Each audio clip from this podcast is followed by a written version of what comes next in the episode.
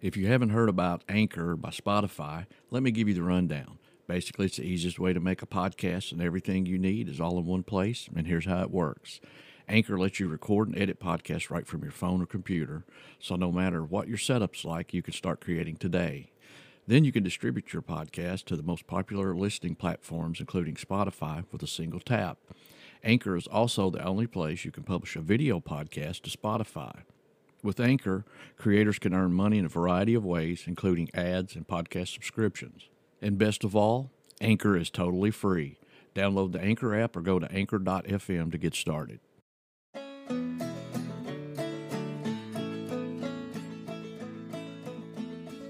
A Kentucky legend, the Lion of Whitehall.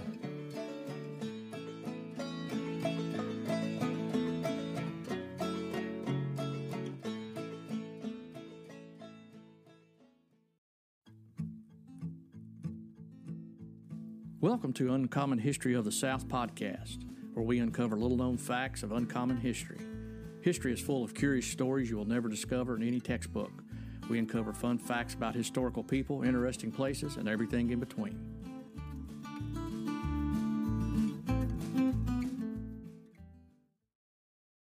Hello, and welcome to Uncommon History of the South podcast. I'm Brian, And I'm Harold. And this is a part two of a Kentucky legend, the Lion of Whitehall, Cassius Clay. So, where are we going to pick up this time and, and start on this one? We're going to start. I know he was a newspaper man. He owned uh, a newspaper in Lexington, Kentucky. Yes, an anti-slavery newspaper called the True American. Um, yeah, he started that in I think it was 1845, and uh, he he picked the worst place, Brian. I guess you could ever pick to publish an anti-slavery newspaper, and that was two blocks from Cheapside, which was the largest slave market probably in Kentucky, or one of the largest. Talking about poking the hornet's nest, Uh, he was right there in the middle of it. And again, I'm, I'm. This is a this is a guy that you know eh, he doesn't have any fear, but he also I don't know if this was. Uh, surely he knew that he would. That was a I'm sure he did it on purpose. Just Yeah, knowing I a little mean- bit about his character, that he, he he was a fearless man and he was passionate in his beliefs about Right, anti-slavery. right, So right. he was going to get right in the middle of it and Right. make a statement. well. Was a, it was a two story building. I think maybe three stories. I don't know. He he, uh, he right away he covered the doors with sheet iron. to make it hard to break into because he knew he was going to have problems. You know, I mean, he knew that was unpopular. So he also uh, bought a couple cannon, had a couple bronze cannon cast in Cincinnati, and and he, he had them. He had his own militia set up there. Yeah, he, you don't want to mess with this building. I'm telling you, it, it, he had a one pointed at the front door loaded with nails, and one pointed at the back door loaded with nails, and. Um, then he uh, had some several spears and pikes uh, in the in the office to for anybody there working or helping him to defend themselves, as well as the guns and and things. But the, the neatest So if anybody came looking for a fight, they, they were going to gonna get, one. Yeah, Uh, yeah. Now, if he couldn't handle that crowd, he had an escape hatch to get out of there, and he had uh, several pounds of black powder put into place that he could light the fuse and, and slip out the back and blow the whole thing up with everybody in it. so he meant, he meant business. He was it was well thought out. yeah, well thought out. So he he was a prepper before people really started prepping. Exactly. Um, and uh, so this paper went on for a few, maybe a few months, I think, if I'm remembering correctly. And um, of course, the there was a, a group of Lexingtonians who were slave owners called the Committee of 60 that. Uh, Was there any notable people of that time? yeah? Henry Clay's son, his own cousin's son, was the secretary of the Committee of 60. Really? So they were uh, they were bent on shutting this paper down. Um, they had uh, he had actually contracted typhoid fever, um, and at this time he was living in Lexington with his new wife, and he had contracted typhoid fever and was bedridden for two or three weeks. Well, when they found out about that, they went and got kind of a, like a bogus court order from a judge that would That was sympathetic to yeah, their cause. Yeah, yeah, probably you know somebody they pay off or whatever. But anyway, they got this bogus court order, so they went, they broke in the place, they took all the machinery, and I think they said they shipped it to Cincinnati, north of the Ohio River. So uh, Clay, um, he he heals up and uh, he starts publishing the True American in uh, in Cincinnati. So this goes on for a while. Uh, he actually takes this committee of sixty to court and uh, and uh, sues them for twenty five hundred dollars for damages done to his office and machinery and interrupting the publication of the paper. So does he ever move the paper back to Lexington? No. Okay, so it No. remain after that it Yeah, stays in Cincinnati. It stays in Cincinnati. Um, I've seen several copies of it. Um, he he did a wonderful job with research, and it was a very scholarly publication. And uh, he he won the court case. He got his he got it. He was awarded the twenty five hundred dollars. Uh, but about that time, the Mexican War starts. So um, he decides to join the army. Okay.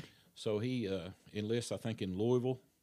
Um, they travel down to uh, through Arkansas and down into Texas. Now, did he gather troops here locally from Kentucky with him to go, or did he just volunteer and go into the army and then was assigned to? I'm not aware of if, if he took any troops with him. Um, I know he he just joined. Um, So he just basically uh, signed up and joined the army and got, Right. received his commission. right.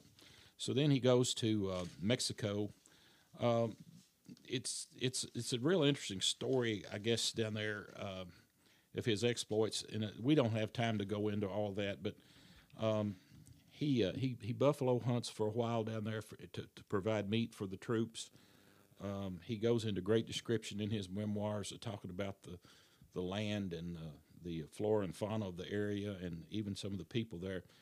But I think some he was served under Major J.P. Gaines, and they were out um, in an area there, and I think they had gotten some bad intelligence about where the enemy was because they they woke up one morning and they were surrounded. Wow. So he was taken as a prisoner of war, and um, they were taken into Mexico City, and uh, they were actually going to execute him. Um, Clay, this is where he uh, his bravery again. He just he's cool headed. He he can think when most people would be really rattled. He had a very clear head, and he just stepped out and told the officials there. They stuck a sword to his throat and a pistol to his head, and he told him, He said, "If you're going to execute someone, said start with me."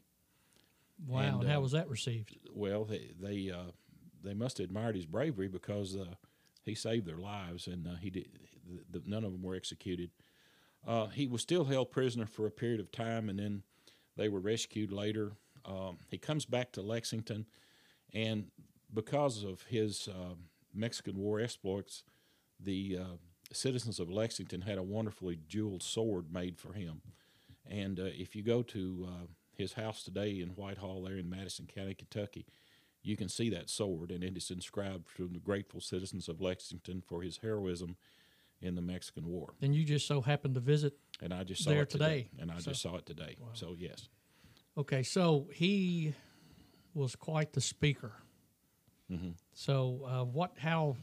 You know, I, I guess he's like one of these old time politicians that could jump up on the stump and, and draw a crowd and keep your attention. So Well, there was a story about him, and I, I don't know if this is true. I can't remember if he actually wrote this himself, but but uh, several people that researched Clay said that he carried three things to the speaker stand with him. Um, said he carried a, the Bible, uh, he carried a copy of the Constitution, and he carried a, a Colt revolver and a Bowie knife. and he said that uh, for those of you here that oppose the laws of God, he said, I present to you the Holy Bible. He said, for those of you that are here that oppose the laws of this country, of this great democracy, he said, I present to you the Constitution. And by God, for those of you who oppose me, meet Mr. Colt and Mr. Bowie. So he, he, he had all the bases covered. yeah, he, he, he, he didn't. he wasn't he playing. messing around. Yeah. So th- this this served him. His, this approach, I guess, served him pretty well. He was in many fights, um, and um, the one of the notable fights was a place it, it was called Russell's Cave. It was north of Lexington, Kentucky. And by the way, this cave is still there, and the rock wall is still around this that uh, where this happened. There used to be a house there that uh, has been torn down a few years ago, but um, it was it was still the house that was there where this political rally was held.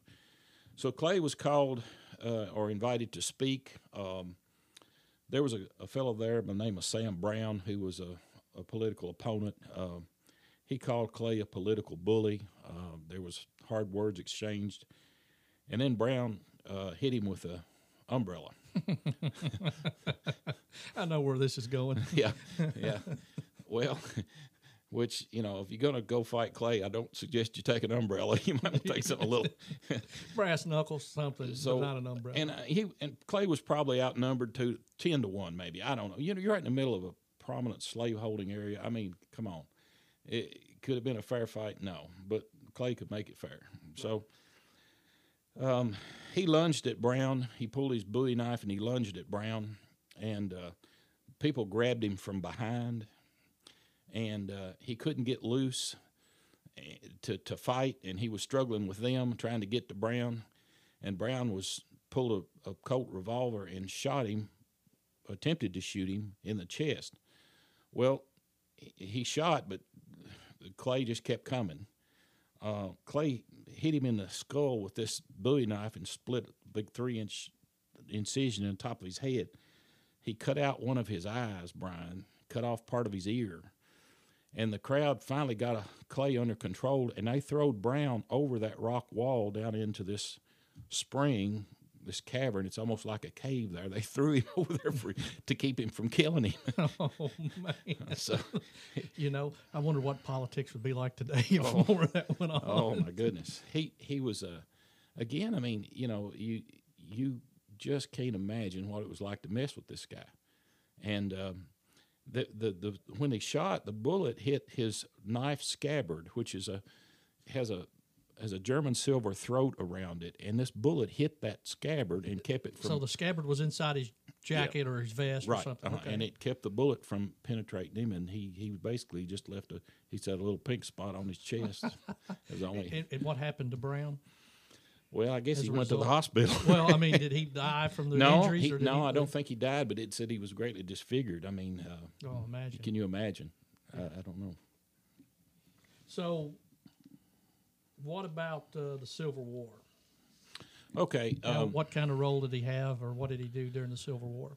Well, as tensions built, um it it it was obvious that in a few months, maybe even a year or so before the war, this was where this was headed. And uh, the reason we have wars is there's no compromise, and there was no no room for compromise from either side. And um, so Clay uh, felt very strong. He campaigned for Lincoln.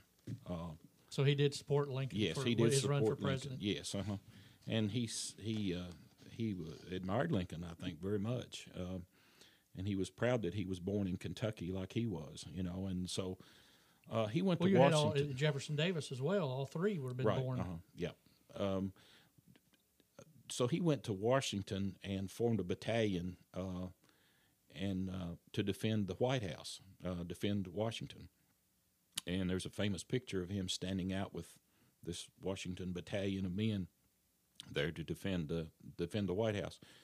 Um, Lincoln must have appreciated uh, Clay's work. I mean, he, he he knew Cassius Clay very well, and and I think maybe I don't know. This some of the historians I know have have debated this topic, but um, he he gave him an appointment to, as a minister to Russia. Now, um, Clay really needed a job, and one of the things we haven't talked about is sometimes his financial situation got pretty dire because he was uh, so involved in politics and in uh, his anti-slavery work that he wasn't making any money. So um, it didn't take long till there was times that he was really needing money, and I think this is one of the times he needed a job. I mean, he needed an income. So Clay appointed him as minister to Russia. How And- long did he serve? Do you know? Um, I'll have to look the dates up, but I'm thinking six or seven years. It was like two different times. He, his wife went with him over first, and then they came back, and then he went back.